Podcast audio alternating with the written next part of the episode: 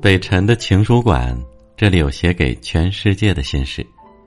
本节目由喜马拉雅独家出品。各位好，我是北辰，欢迎你又来听我。有人说，人到中年啊，不如狗，房贷、车贷、养家，让很多人喘不过气来，苦苦挣扎却又没有出路。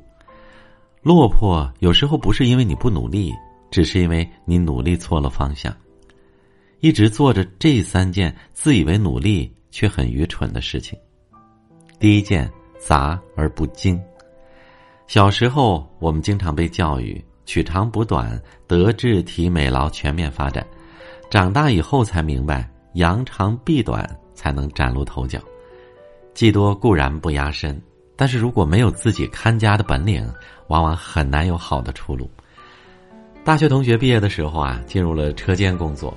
干了没到一年，就嫌累，跨行跳槽去做了销售。销售没做多久，又去做了文案。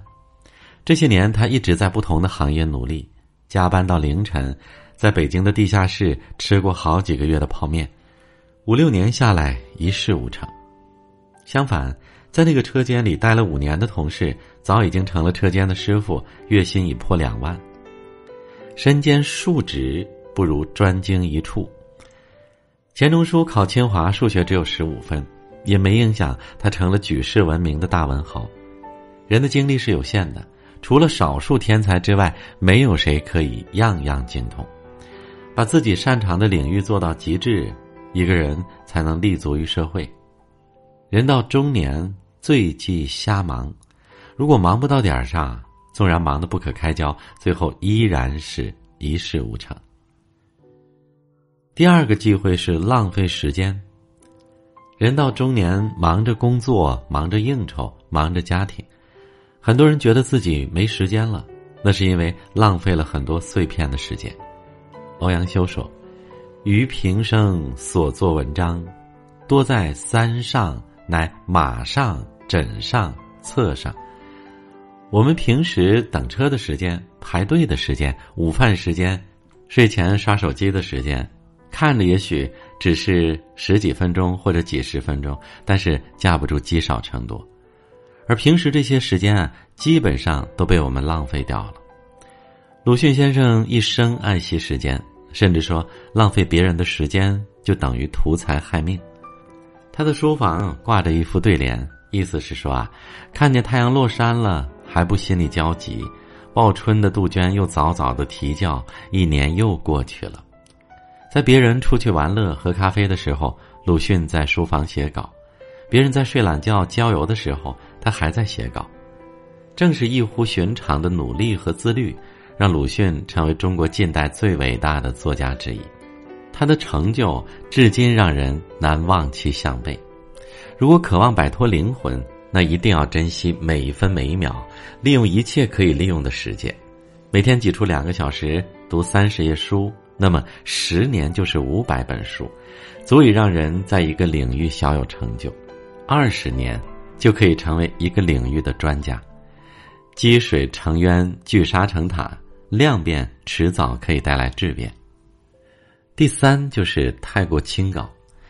年轻的时候啊，每个人都觉得自己很牛啊，年轻气盛，烟酒不动，不屑与人闲聊交往，愤世嫉俗，不通人情，自顾自的闯荡江湖。可是年纪越大，越发现，水至清则无鱼，人至清则无友。一个人想有所成就啊，就不能太清高。古人常说“内圣外王”，内心再强大，也需要外在的功业显扬。一个人要有所成就，就要和别人打交道。越是清高的人，越显得别人鄙俗，这样早晚会被排挤、被边缘化。少了伙伴，也就少了机遇。曾国藩早年的时候也是一身傲骨，谁也瞧不上，不搞关系，不通人情，整个官场联合抵制不说，咸丰帝也看他不顺眼，直接把他打发回老家。二次出山之后，曾国藩完全就像变了一个人一样，拿着礼物去拜会远比自己小得多的县官，主动和左宗棠求和。面对下属的礼物，他也不再一律拒收，而是挑选一些不太贵重的收下，不再服人面子。对于属下的保举，也尽量帮衬。老子说：“和其光，同其尘。”懂得包容不同，也是一种智慧。人不可以俗不可耐，但也千万不要以清高自傲，放下无谓的面子架子，主动去理解别人、接纳别人，这样才能有更多的朋友、更多的机会。人到中年，方向不对，努力白费。不要被虚假的努力感动自己，学着放下面子，忙到点子上，利用一切可以利用的时间，努力奋发。柳暗花明的那一刻，迟早都会到来。好了，我是北辰，祝你晚安，感谢你又陪我们度过了一夜，明天见吧。